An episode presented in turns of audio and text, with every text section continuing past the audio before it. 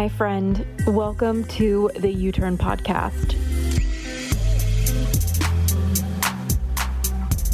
This is a show that's meant to help you remember who you truly are. I'm Ashley Stahl, a career expert, the author of the new book U Turn Get Unstuck, Discover Your Direction, and Design Your Dream Career. It's now available everywhere books are sold, and it's my honor to bring you guest conversations or even a solo episode with me every single week, all designed to help you elevate your confidence in work, in love, and in life. This is a place for you to reconnect to who you truly are, what you truly want, and to really heal from anything that is telling you that you are otherwise.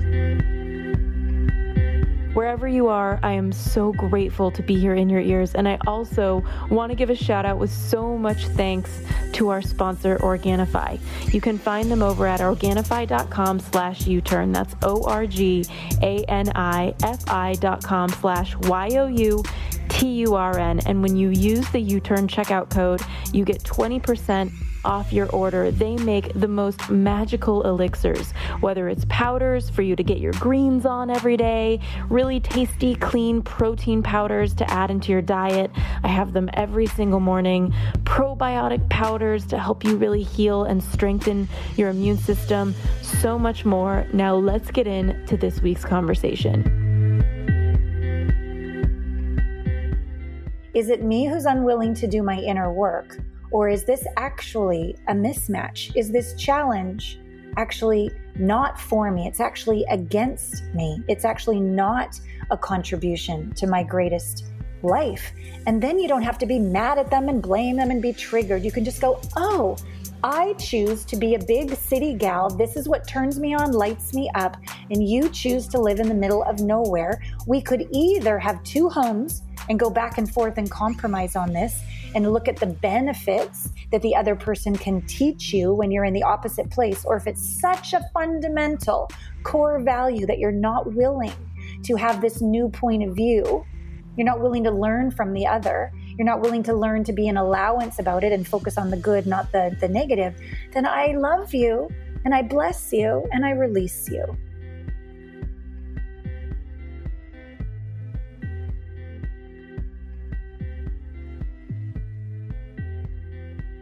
What's going on, my U Turn friends? It's Ash here, and I've got Alana Pratt on the line, and she is going to talk to us about three of the steps in her beautiful book called Finding the One is Bullshit, Becoming the One is Brilliant and Beautiful. Obviously, she's an intimacy expert, and I have so many questions about love. I want to ask her about what to do when the honeymoon is over, and three key steps to having better relationships regardless. Um, thank you so much for coming on to the show with me. Mm, I think you're extraordinary. I'm good. I'm so excited to go deep, juicy, heartfelt, all that good stuff. So thanks for having me. Uh yeah, it's funny whenever people that I really know and love like connect me to somebody like you know we were connected through our mutual friend who everybody's probably listened to his episode um Evan Marc Katz's episode. Evan connecting us was just I love when people who know me can kind of find that synergy. And there's something really special about you and how honest you are with yourself about love. Like, I would love for everybody to understand, like, some context of like a little bit about what you've been through and what brought you to intimacy and your expertise. Yeah, I thought you were going to say brought you to your knees because that's kind of how I got here. Not in the sexy way, but we can go there if, if we want to. but um, yeah, so I didn't start out being an intimacy expert. I started out being um, actually actually a model. I moved over to Japan when I was like 20 years old, and modeling turned into being a spokesperson and a, a lot of learning that my body was a, a divine temple and that sex was sacred. I was dancing with all these girls from Crazy Horse and Moulin Rouge and and they loved their bodies. So that was my first sort of awakening from my more sheltered Canadian upbringing that you know sex is cool, normal, natural, healthy. And then I regressed a smidge and I decided to marry a tall, dark, and handsome multimillionaire, you know, do the whole Wall Street wife thing, move to New York City, graduated cum laude from Columbia University, you know, lived the, the banker's wife life. But I, I would hide in the closet to meditate because that was weird. And mm. my spirituality and my sensuality wasn't welcomed. It was like, here's the agreement, here, play by the rules, and anything outside the box wasn't welcomed. And so, after about six years together, we ended up moving from uh, New York out to LA, and I found more of my people. Like, it wasn't weird to be spiritual. It wasn't weird to see sex as sacred. A, lo- a lot of people lived more from just like the mindset. Like, what about this heart set and our, our deep knowing and truth? So, um, after therapy, etc., that relationship completed. No children. Second marriage happened when my mom was dying of cancer. And from the first marriage, I'll just be straight. I was a damsel in distress looking to be saved. It's clear. Like he chose me. I didn't even ask myself if I chose him. It's just like, what? Tall, dark, and handsome multimillionaires? Are you serious? Like, how does it get better than that?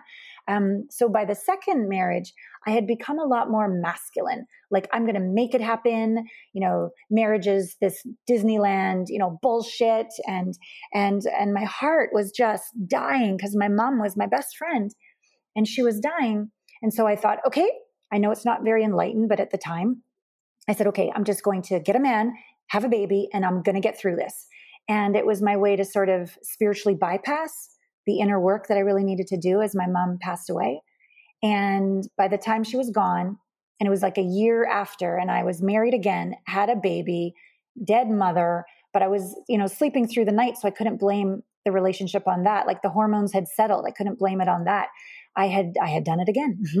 I had chosen a partner that wasn't a match because I'd made a choice from a closed heart, not an open heart.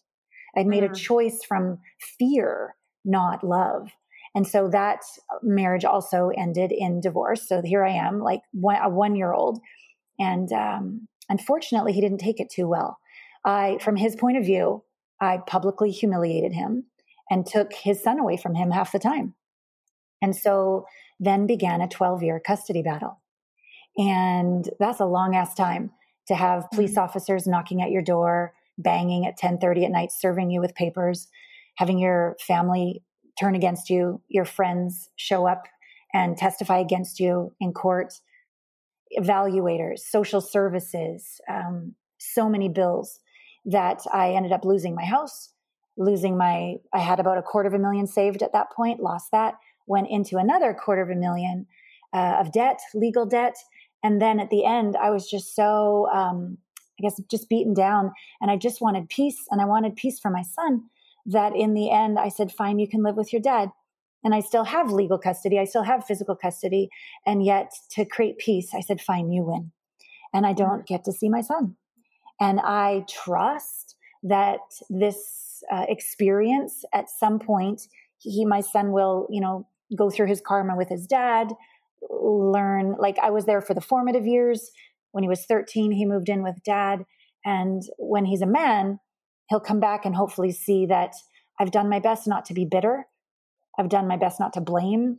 I've done my best not to make him feel guilty for living at his dad's and really honor his evolution and his choices and and not be and not be poor me and just get out there and kick motherfucking ass and make a difference on the planet the best I can to heal people's hearts and hopefully um, help uh, definitely all the listeners in making a better choice than I did when they get married.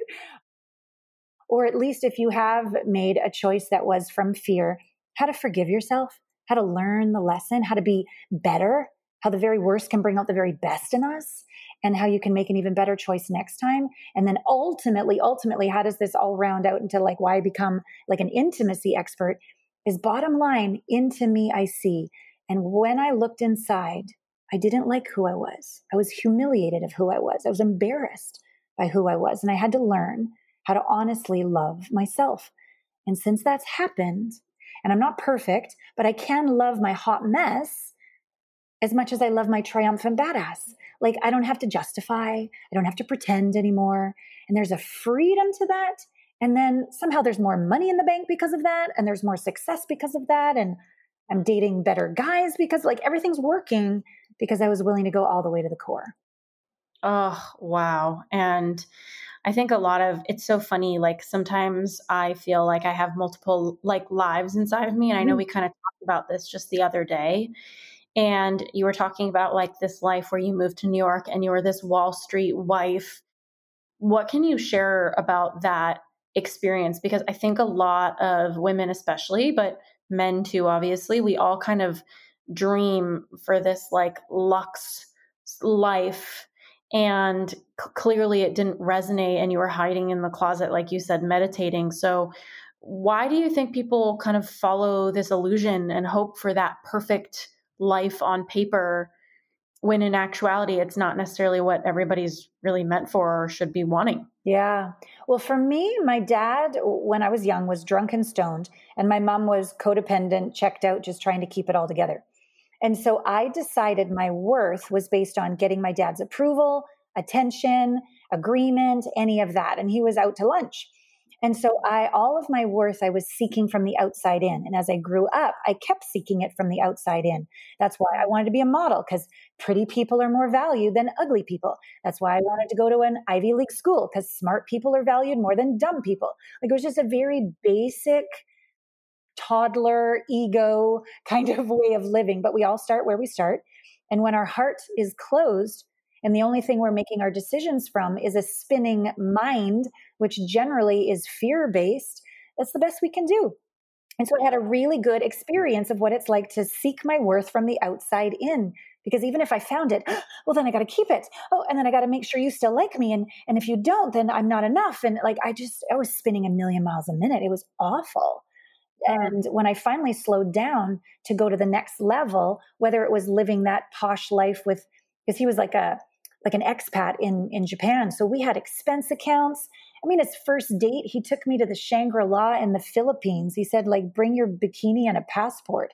And I remember, oh my God, I remember the first night he was negotiating his his bonus, and it was 1.3. And at this point, I had saved fifty thousand dollars. I was so proud of myself. And I had arrived in Japan with $40. That was it. And I had created this over the last three years. I was so proud of myself. And there he was. 1.3 was just his bonus, million, of course, right? And I don't know why, Ash, but I decided he was smarter than me. He was uh, superior than me. He was right. I was wrong. I just, I don't know where I made that up, but that I had to win his approval. I had to win his love. That was like a, the original, you know, clueless or a misunderstanding that I had about it. And then as I enjoyed that expat life in Japan and as I enjoyed it, you know, we had a house in the city in New York, we had a house in Connecticut, we had these beautiful vacations. I realized that a lot of the people, as I became more aware, discerning, loving of myself, trusting of myself, spiritual, slowing down, feeling, all that kind of stuff, I realized a lot of them were just as insecure as I was. Mm most of them were miswired as well, that their worth was outside in, not inside out. And all the other women would say, just shut up and sign the prenup. You have no idea what you're giving up here. Just go with the program. And yet I was miserable because I knew there was more. And so I'm grateful for it all. I learned a lot about wine, travel. Um, I'm an art history major. I love beauty. I really appreciated the mansions that I got to live in and, and visit, etc and yet there's there's more. It's not throw away the money. It's it's like how well do we use the money to contribute to humanity and and yourselves too like in a way that really resonates. Yeah yeah. So mm. when i first did the about face turn and moved inward and learned okay my worth is from the inside out i didn't like who i found. Every part of me was uh, someone i'd be embarrassed by and I remember the time that I went out after my son went to go live with his dad when he was 13. I just, I planned, like, I planned an elegant nervous breakdown. I said, okay, I'm just going to go out into the middle of nowhere. I'm just going to cry for a month. And basically what I came to, and I'd like to take people through a little process at some point during our interview. This will be like the third step. But basically, I wrote down everything that I'm ashamed of. And so you can mm. you can maybe do this if you're brave enough and willing to like sit in the dark, sit in the fire and go, you know, I'm ashamed of the size of my ass. I'm ashamed of the size of my bank account. I'm ashamed that I'm actually terrified, you know, of being alone and dying alone. I'm actually mm. ashamed that I freak out that he doesn't text me back. Like whatever it is that's kind of embarrassing, write it down.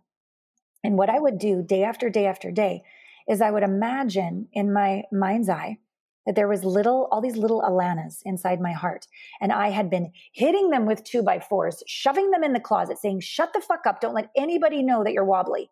Right. I'd been mm. so cruel and critical of myself, literally rejecting and abandoning myself for decades. Mm-hmm. So I mm-hmm. sat there and I brought them all back and I sat in that dark closet with them. And I literally decided to throw away the key. I wasn't going to go in and try to fix them and put them in a better mood and so and change them and try to improve. Like it wasn't working. It was just fake. It was just spiritual bypass. So I went into this dark closet in my mind's eye, in my heart, and all the little wounded, hit over the head with two by fours Alanas were there, not very pleased to see me. And I said, okay, even if we are single forever, I love and accept you.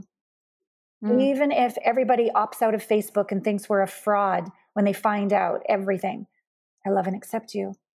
Even if our son never calls us back ever, dies in a car crash, we never see him ever again, I love and accept you.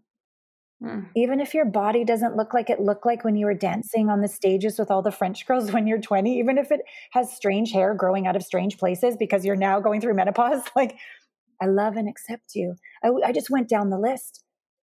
And after Ash, about a month of really focused, honest, rigorous, authentic work to love these parts of myself. And here's the key even if they never changed. The old me was still very driven. We need to do this to change, to look good, to get to get results, to get approval. I'm like, no, no, no. Even if you never change, ever, like for eternity, ever, I love and accept you. And then these parts of myself went, really? Because we really want to come home into your arms. We really don't want to be disassociated anymore. We really want to be one, oneness. And then there was this one day and I best name I know how to call it is a direct experience. I've had direct experiences with meditation, ayahuasca. I've had like different moments in my life. I know what a direct experience is. And I had this direct experience head to toe where there was no sense of where I ended and the air began mm. of oneness, where I finally was like, oh my God, I love myself. I love every aspect of my hot, wobbly mess, awesome self. And it was very quiet and still inside. And then, isn't it amazing that the next week my son called? because all of that resistance to life went away and I could be in allowance with mm-hmm. everything. So I could be in co creation with the divine. My thoughts from my heart, then given to my mind. So, like heart mind unity, mm-hmm. started to co create with the divine in ways that sh- like miracles showed up. Mm. coincidences mm. showed up, magic showed up. All of a sudden, I mean, I still put one foot in front of the other, and you know this with paying off your debt. I mean, it took yeah. a while, but, yeah, but I did it, and I became a great businesswoman in the meantime, and I became a really safe person for people to come to and do their deep inner healing work because I don't judge me and I don't judge you. Mm. It's so beautiful. I mean, it really does take like um, a decision, you know, when you're in that kind of a place, like a real decision to kind of rise beyond where you are. So obviously, when you got married in in both of those marriages, there was a moment where you eventually realized they weren't right for you. Did you know it all along? Like, what was your relationship to your intuition? Mm, such a great question. Because in hindsight, I knew all along, but in the moment, I wasn't living in my heart. And the way, if you're familiar with HeartMath and coherence, when we have an open heart and we are breathing through our heart with appreciation or compassion, it's easy to feel appreciation for all of our triumphant moments, but it's not as easy to keep your heart open and feel compassion for your fucked up moments. But when we can, keep our heart open in appreciation and compassion, you can literally measure that as coherence. And what happens on a scientific level is you can hear your intuition, your instincts, your uh huh, uh uh, when you're in your heart. And you also send a signal to your prefrontal cortex. So your creative thinking, your abstract thinking, your, your ability to be discerning, be able to take back feedback without any defensiveness, all of those capacities are in the front of your brain. But when our heart is closed, like mine was, and when we're spinning in our head in fear, like I was, the only brain we have to work with is the reptilian fight, flight, freeze, kill before they kill us, you know, get, take, grasp, need, all of that stuff. So I was making, even though I was doing my best to look really good and smile, mm-hmm. I was still coming from a closed heart, fear, fear based decision making. Uh, I was a creature of, of fear. And so at the time, did I know I was making a mistake? No, I just felt like I'm going to make this work. I'm so grateful to marry a rich guy. I'm going to make this work. I'm so grateful to have somebody when my mom is dying. That's the mm. best I mm. could do at the time. I didn't marry them and use them. I wasn't evil. I just was unconscious and mm. um, and a damsel in distress or a freaked out masculine woman. And I have compassion for those parts of me. I did my mm. best. I didn't set out to hurt anybody so beautiful. And, you know, like even taking this further, I think a lot of people are in relationships that aren't working. Like, how do you know when you're just kind of in it and you need to like work something out with somebody and you're in the wrong relationship? Because I know it's a huge question, but it seems like now, obviously, in retrospect, it's very clear both relationships weren't a fit for you. But at the time, that wasn't as clear. Like, what were some indicators for you number one that the honeymoon was over because that's something that william and i are also navigating is like okay honeymoon's over we're in a real relationship we have to navigate real issues yeah. versus okay this isn't even the right thing yeah so good so good so in my experience there are three stages to relationship honeymoon everything breaks down and then you break through into stage three my experience and i, I take responsibility for my lack of growth as well but I was in a honeymoon stage two times with my first two marriages. They both broke down and we didn't break through. I did some counseling with my first marriage. I did some counseling with my second marriage, but ultimately, where I now see myself as a spiritual woman, a humbled woman, an authentically confident, connected to the divine woman, they bless them, they're awesome humans, but they didn't do the work that I did. So my trajectory, in my opinion, went deeper, farther, faster, wider, broader into that realm of personal growth than they did. They they grew a little bit, but not enough to make stage three work. And we just our values then were different. Our priorities were different. I mean, I'm a fucking intimacy expert. I'm all about vulnerability, transparency, meaningful conversations, sa- sacred sex. I'm not okay just to sit around and watch football on the weekend. Like that's fine and all, but that doesn't light me up doesn't give me life force energy. It doesn't turn me on. There's mm. um there's like uh, for me like listening to podcasts turn me on. Like yeah. so um so we're just so our, our paths went separately. So back to this question of how do you know whether you know to try quote unquote hard or, or to call it a day? Another scientific principle is that there's always equal pleasure and pain in every moment there's always equal challenge and support in every moment. Our we want to believe in the fantasy, oh, if I just think all good thoughts, everything will be good every day and I'll just resist, resist and go away from the pain. No, that's the roller coaster of addiction. That's not reality. That's why we don't know how to navigate intense emotions and sit in the pain and get the get the grit from it, the resilience from it, the fortitude from it, the lessons from it because we've made pain bad, suffering bad. No, there's actually a lot of gifts in the hard times. And we've made the pleasure good. So much so that we need another pint of Haagen-Dazs in our 17th purse and our, you know, or, or the next uh, porn for gentlemen, like another intense moment. Like we get addicted to the high and we don't live a balanced life in reality. So what do I, what I say to a lot of the clients that I work with who are couples and it's like, it's all their fault and it's all their fault. I'm like, okay, shh, actually, they are the perfect pressure against you, the piece of coal, to turn you into a diamond. They are annoying the shit out of you because your job is to awaken your capacity for speaking up, letting go, showing up, surrendering, courage, humility. Like there's something in you that their annoyance is trying to wake up for you to be more enlightened. Each of you have come together to awaken each other's enlightenment. And so mm. instead of seeing each other as the problem, see each other as the catalyst, go to your own corners, do your own work, come back grateful. And then again, from that coherent heart, connected to intuition, connected to the best part of your brain, and with nothing to, we don't need to win. We don't need to be right. We don't need to, you know, dominate the other. We just seek to understand. And mm. new ways of communicating allow for new realities. Now, that takes two people. Mm-hmm. One is willing to go to their corner and do the work and the other isn't, and they continue to blame, well, the relationship dissolves. Or mm-hmm. if you get through to the other side, which occasionally happens, probably 25% of the time actually, in, in my practice, happens where we do the inner work, we stop blaming the other, we're better because of it. At the end, it's more like this brother sister energy. Mm-hmm. It becomes often great co parents who can really organize a beautiful life for the two of them and show them two separate, healthy, new relationships that are actually very aligned. We have mm. to remember that if we come into a relationship where we haven't really done any of the work, the inner work that I'm referring to, you're going to attract your mirror. So if there's a part of you that's a hot mess that you don't want anyone to see, you're going to attract another hot mess. There's it's just energy.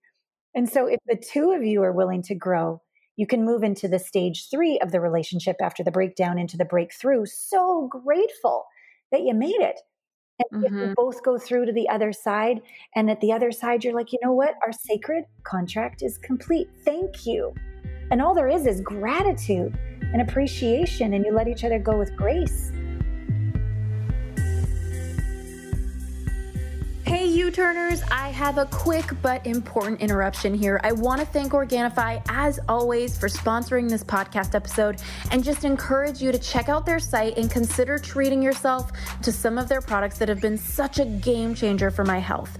They just gave us an even bigger discount code at 20% off when you type in the code U Turn at checkout. And I've been particularly obsessed with Organifi's Pure product. The Pure powder is tasteless but powerful full of superfood ingredients to help your gut and your mind stay healthy, such as probiotics, lion's mane, aloe vera, ginger extract, to name a few. I put the pure powder in my coffee and it's been helping me stay healthy during these really weird times that we're all in. So if you're looking to easily up your immunity and dodge whatever germs are floating in the air, the pure powder at Organifi is it. Just head on over to Organifi.com slash U-turn. That's O-R-G-A-N-I-F-I dot com slash Y-O-U-T-U-R-N. And don't forget to type in your U-turn code at checkout for 20% off pure. Now let's get back to this week's episode.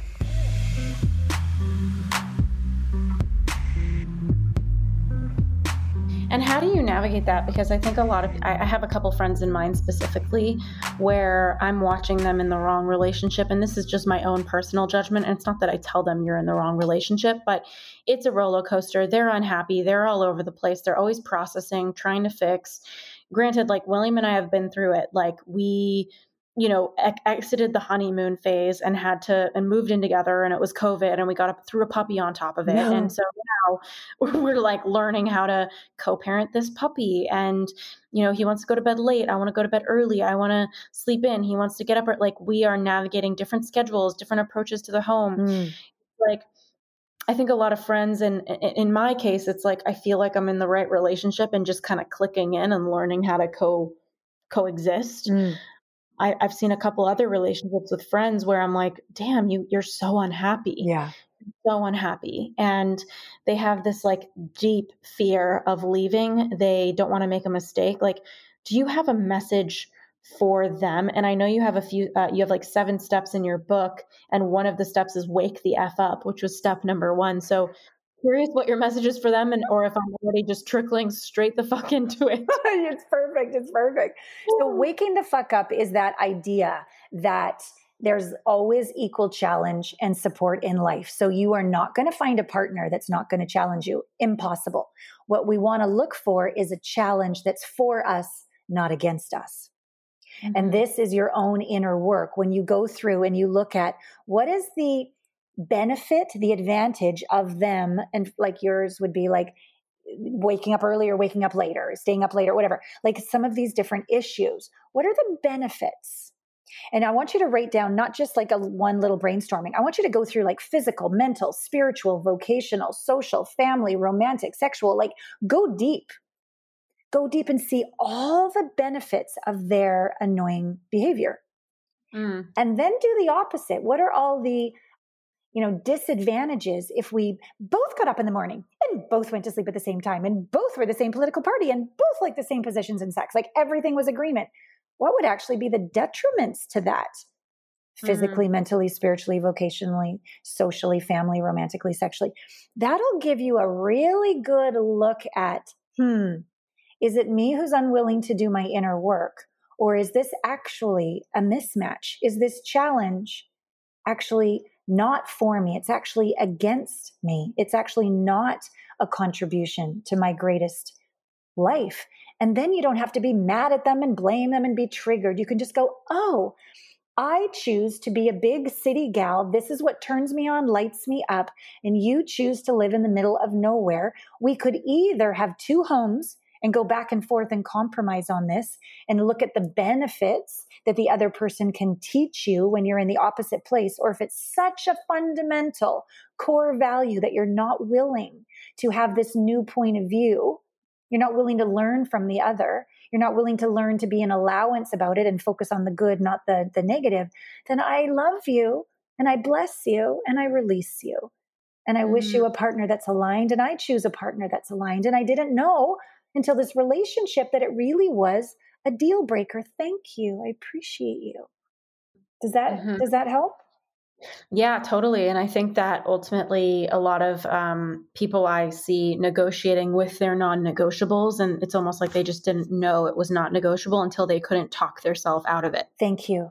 Oh, yes. My five non negotiables at 50 were so mm-hmm. different than when I got married at like 32 and then the first time in my like 20s because mm. we grow and we evolve. We're supposed to grow and change. It's not mm. like we haven't made a mistake if our non negotiables have evolved. We've evolved, right? Mm. We were saying as we chatted.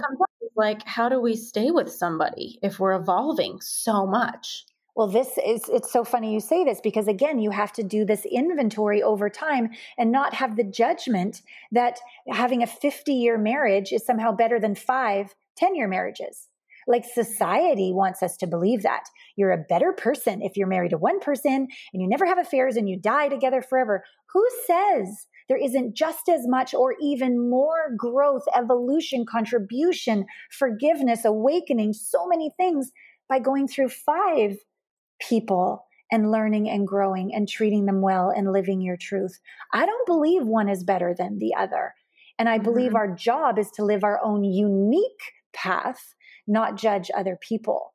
So sometimes I'll look at, like, I'm literally going next weekend out to Vegas to see my friends who I was in their wedding. They were 16 and 17 when they met, and we're now all in our 50s. They've been together this whole time.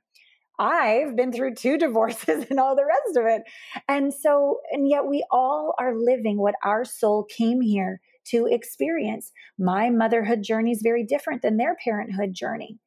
And mm. so, if we could stop comparing and be willing to know what we know. Do enough inner work to heal your heart, open your heart, get in there so you can really hear the the the breadcrumbs, the the lightness, the yeah, that's my path. Okay, it's different than what Aunt Mary says. It's different than what my friend Joanna is doing, and it's certainly different than what society says, but I know in my heart of heart it's my truth.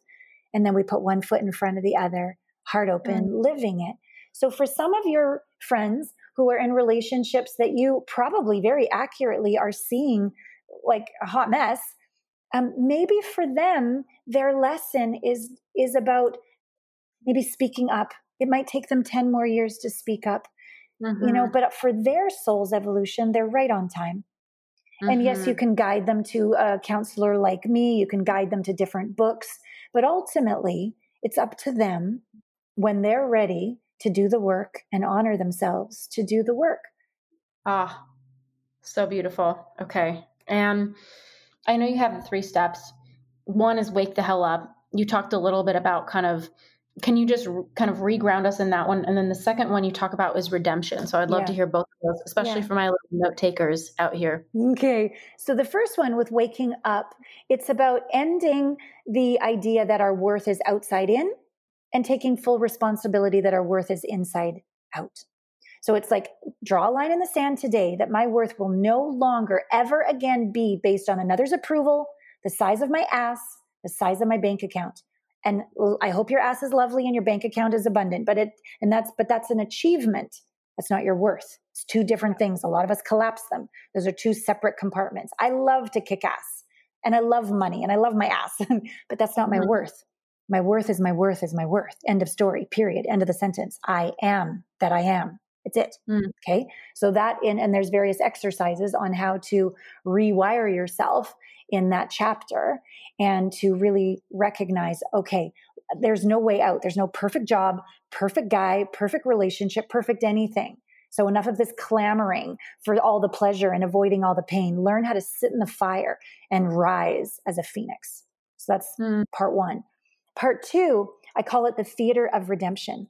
Now, when my mom died, my God, it was like I'm 50. She was 61. So not very long. She died of cancer. She died of liver cancer. And for me, I follow a lot of different, I do a lot of studying, I have a lot of certifications, etc. But metaphysics with uh, energy and the body, like Louise Hay, Caroline Myss, this type of thing, is, I believe, very indicative when we have an illness. What's the emotional cause of it? Yes, Western medicine, yes, Eastern medicine, but also what's the what's the emotional wound that's exacerbating this? Anger is a huge misunderstood emotion, especially for us women. If we get a little, you know, angry, oh, she's hysterical, and we mm-hmm. get put down, you know, be seen, not heard, right? And so we stuff away anger. And if you stuff away anger, you get depressed. And if you mm. project your anger, you're a bitch. It's not going to help anything, making somebody wrong and blaming them and hitting below the belt and emasculating the man. And I mean, it's not going to help anything. So a lot of us are like, well, what the fuck do I do with this anger? Well, mm. that's what the theater of redemption is for. It's a very politically incorrect process where I allow my clients to fully express, how dare you, and stand up for their little you. And, mm. and, we're not we're not yelling at the soul of the person the heart of the person we're we're we're giving ourselves permission to speak up And we wouldn't do this to the real person obviously it's in this process okay it's not to the real person but we give ourselves permission to speak up and and and uh, say hey not okay to treat me this way how dare you and mm. it gets a little more gnarly than what I'll share here because I taken out of context, you'd probably lock me up. So, but it's really fun, really naughty, really nasty, and it feels fucking fabulous to get all the anger, which is the point, out of your body. Where can it go? This is where it can go. But that's not the end. Then, the second part of the process, I sit your ass down in a throne of your own making because no victims around here. And I give you the point of view that in this theater, uh, a ball of light comes and it is actually the person's soul or that soul contract where, where I ask you to take on the point of view that you chose that betrayal. You chose that annoyance. You chose them cheating on you. You chose getting laid off. You chose that cancer, whatever it is, for your own evolution. It's a totally mm-hmm. different point of view when we want to be right and blame and be a victim to our circumstances. So I'm like, no, no, no, we are queens, or if it's a gentleman, kings. We chose this. And then again, after, before we said, how dare you, now we're going to say, thank you. And the word forgive is in the sentence. Thank you for giving me the experience of divorcing me cheating on me, betraying me, blah, blah, blah. Because now mm-hmm. I know, now I've learned, now I'm grateful for, now I've awoken, now something in me has emerged. And you just have a rampage of gratitude because we need to embody the lessons. A lot of mm-hmm. people live from the chin up with a spiritual bypass of the lessons, mm-hmm. but very few really integrate it all the way into their bones. And the way Can you talk about that, the spiritual bypassing? Because I think that people obviously don't realize that they're doing it. Here's how you know, thank you, if you're spiritually bypassing or you really have healed something. You won't get triggered again if you've integrated it. So sure, you can be talking with your girlfriends, having a cup of coffee. Oh, I'm so grateful that he divorced me, and I, it's all love, and I, you know, I see the lesson and everything. And then as soon as they walk by, you lose your shit you haven't integrated it. You're spiritually bypassing. You're just talking a good story. True integration, true processing, true healing all the way to the core. So you literally have a new baseline, a new zero point, a new normal is they walk by and you're like, all right, I bless them. I bless them. You don't have to like it, but you bless mm-hmm. them and you are better for of it. And you just lift your chest and open your spine. And I'm just like, yeah, thank you. You can literally say thank you and it doesn't trigger you. You can stay in your heart, stay in your intuition, stay in your prefrontal cortex. If you get triggered by a situation, you haven't done, you've probably done a lot of work, but you're just not all the way there to true integration, which is the high level quantum psychology processing I do with my clients. and I do with myself. Like I can literally, it took me so long to get to a place where I didn't want my ex husband abducted by aliens. Like I would fantasize, have so much fun. Oh, I could just chop him into pieces and feed him to the sharks. Like I just, yeah, I was still very triggered. But now I literally have a vision of the two of us dancing at mm. our son's wedding.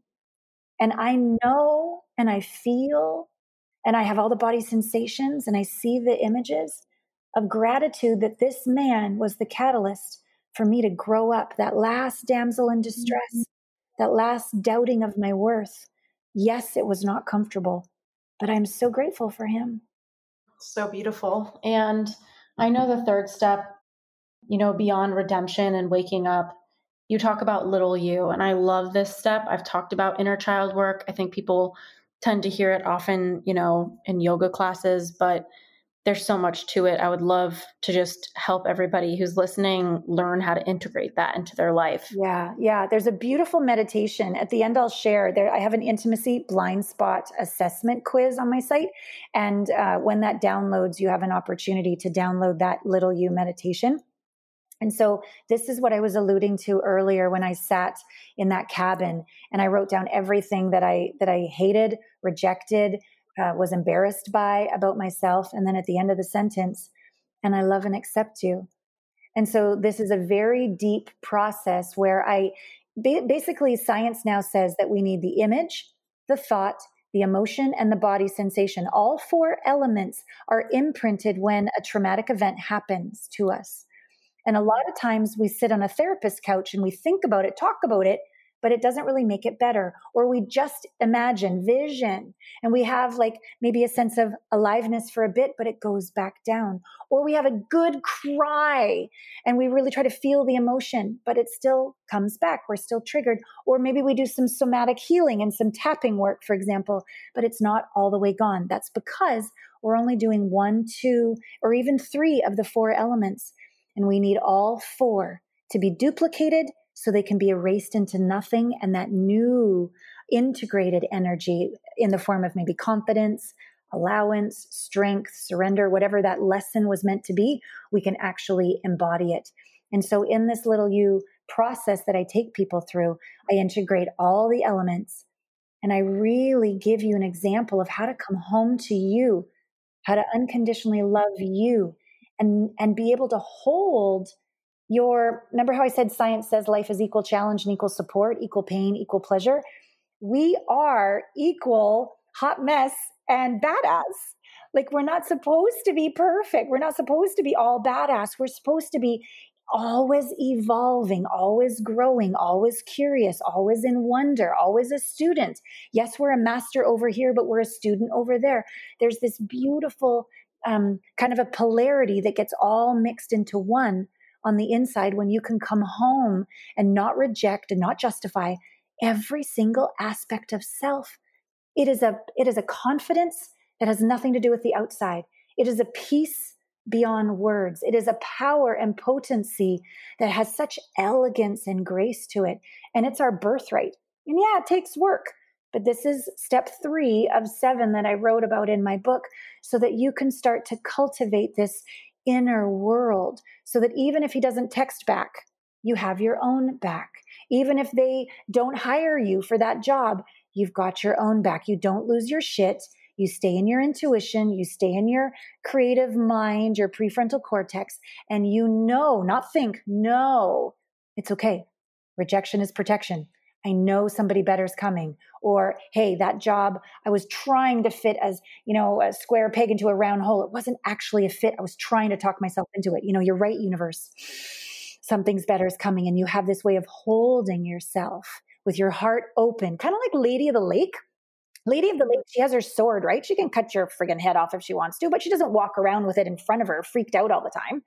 She walks with it by her side, heart open, regal aware, discerning, radiant. That's our birthright. I love this. And uh, as somebody's going to bed at night, is there any practice that is even more simple? Because um, for me, sometimes I just close my eyes and I picture little me somewhere and I talk to her. I might say, like, how are you doing? Yeah. Um, Do you have anything you do maybe when you're on an airplane and there's turbulence and you're just trying to get grounded or I don't know, any way of taking care of yourself and, and building that connection? Totally. Yeah, we, we do. We have a similar practice, Ash. It's great. First thing in the morning, hand on the heart, hand on my belly. And I just check in. I go, hey, sweet thing, what have I not slowed down enough to, to hear you say? And I just listen. And in the beginning, there was silence because she had to learn to trust me and I had to learn to listen. In the evening, I tend to, I don't have a William in my bed. So I, I put one hand on my heart, one hand on my yoni, and I'm like, hey, sweet body, how you doing? Do you just want to snuggle up with some pillows? Do you want me to grab the vibrator? What do you, what do you require? like I just take care of my healthy, natural, beautiful, sacred body and sexuality. And if I'm in a really intense situation, I uh, like a turbulent kind of thing, I always put my hand on my heart. Um, and maybe on on that sort of situation, I'd put a hand on my leg. You know, this grounded energy, even though you're thousands of feet in the air, you just send energy down through your legs, down into the earth, down into the center of the earth where your throne is in the crystalline grid, if you believe that. But imagine you've got a throne with your name on it down there and send the energy down and visualize yourself sitting, you know, stable in the center of the earth. Mother Earth has got you. You're fine. We got this. And breathe. Right? So, those are some different quick fixes to get you back into presence and back into your heart. I love this. Well, I feel like I could talk to you forever. Um, what message do you have for anybody who is going through, you know, 2020, which is kind of a doozy, and their relationship is mediocre right now, and they either want to improve or get out? Like what can you remind them of or what can we tell them right now? Yeah. Happiness is our own responsibility and so is our juiciness and for me, life force energy, turn on, aliveness, creativity is a juicy, sacred, yummy, sexy thing. And, and, and the very same energy that's blossoming a flower or spinning our planet is breathing us. And a lot of times when we're afraid, just getting into a better mindset and a little more confidence is, is, is hard. But for me, putting on a song and like putting on my like eight inch stripper shoes from pole dancing class and just like getting into my my sass and my sexy, that really gives me a boost and it fills me up and it allows this sacred sexual energy to flow through me and I can just let go and I can just surrender and and I, I have like my client sent me Wonder Woman Wonder Woman underwear the other day. So I was wearing that the other night as I'm dancing, and and I just let myself be a little dorky, a little sexy, a little naughty, a little whatever. Like it's really good to get outside your comfort zone and not be in control, the control freak that needs to know what what's going to happen and have a plan. And uh, no, there is life changes every day. If you haven't noticed, so what you can do though is awaken your yummy and let go of your significance and be a little more radiant and a hot mess. It's very sexy when we're a hot mess, I think, and uh, and allow that to take the pressure off, lower the significance, and then from that place, your heart will be a little more open. Your hips, that uh huh, uh uh, you know that your relationship with your pussy that our wonderful Mama Gena talks about, like that knowing will begin to be louder, and it will help you navigate these times. So if you're in a relationship where you want to kill each other, you know, do the polarity thing. Take your own time. Send him to his man cave. Go to your, you know, pole dancing room or your sexy room, um, and be a little more invitational. Be a little more coy. Say, you know, meet me on the back porch. I'm wearing my red dress with no underwear. Like, just you know, flirt. Remember that you get to invite and welcome that which you desire. We we don't have to make them wrong. Maybe it's just that we need to be a little more unattached and a little more juicy for them to notice us. And mm-hmm. um, so that's what I would say to the couples that want to kill each other. A little more alone time. Use that alone time to juice up, ladies, and challenge yourself, gentlemen. And then make make a date uh, a sacred ritual. You know, you don't have to be together; you get to. And so, make that date night happen.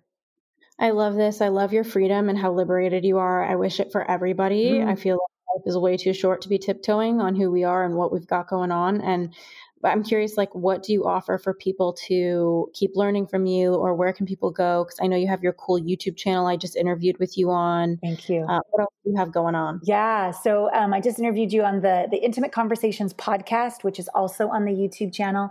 On my site, there is, as I mentioned, that intimacy blind spot assessment. So, a lot of you guys, I'm sure, listening are super bright, super brilliant. I don't need to help you with that. If you could figure this shit out on your own, you would have. So, please be kind and compassionate and realize there's probably a blind spot going on. I can't see mine to save my life either. I have three coaches and a thriving coaching practice, but I'm still a hot mess. I need help. And so be willing to figure out what that blind spot is so you can take your power back and use your energy in a way that will get you the results. Because maybe it's an intimate relationship with yourself that needs work. Maybe it's an intimate relationship with the divine. Do you really trust that if you exhaled and stopped pushing, that life would have your back? And maybe it's taking your intimate relationship with your beloved to the next level, but that quiz will support you. Um, and then that book that we spoke of, we went through the first three of seven steps. Finding the one is bullshit, becoming the one is brilliant and beautiful, and ironically, the key to attract or awaken your ideal partner. So these steps I've developed over 20 years and they work. So allow yourself to to dive into that book if it if it resonates with you. Love it. Thank you so much again for being here. Mm, thanks for having me, Ash. I'm so glad you're in my life.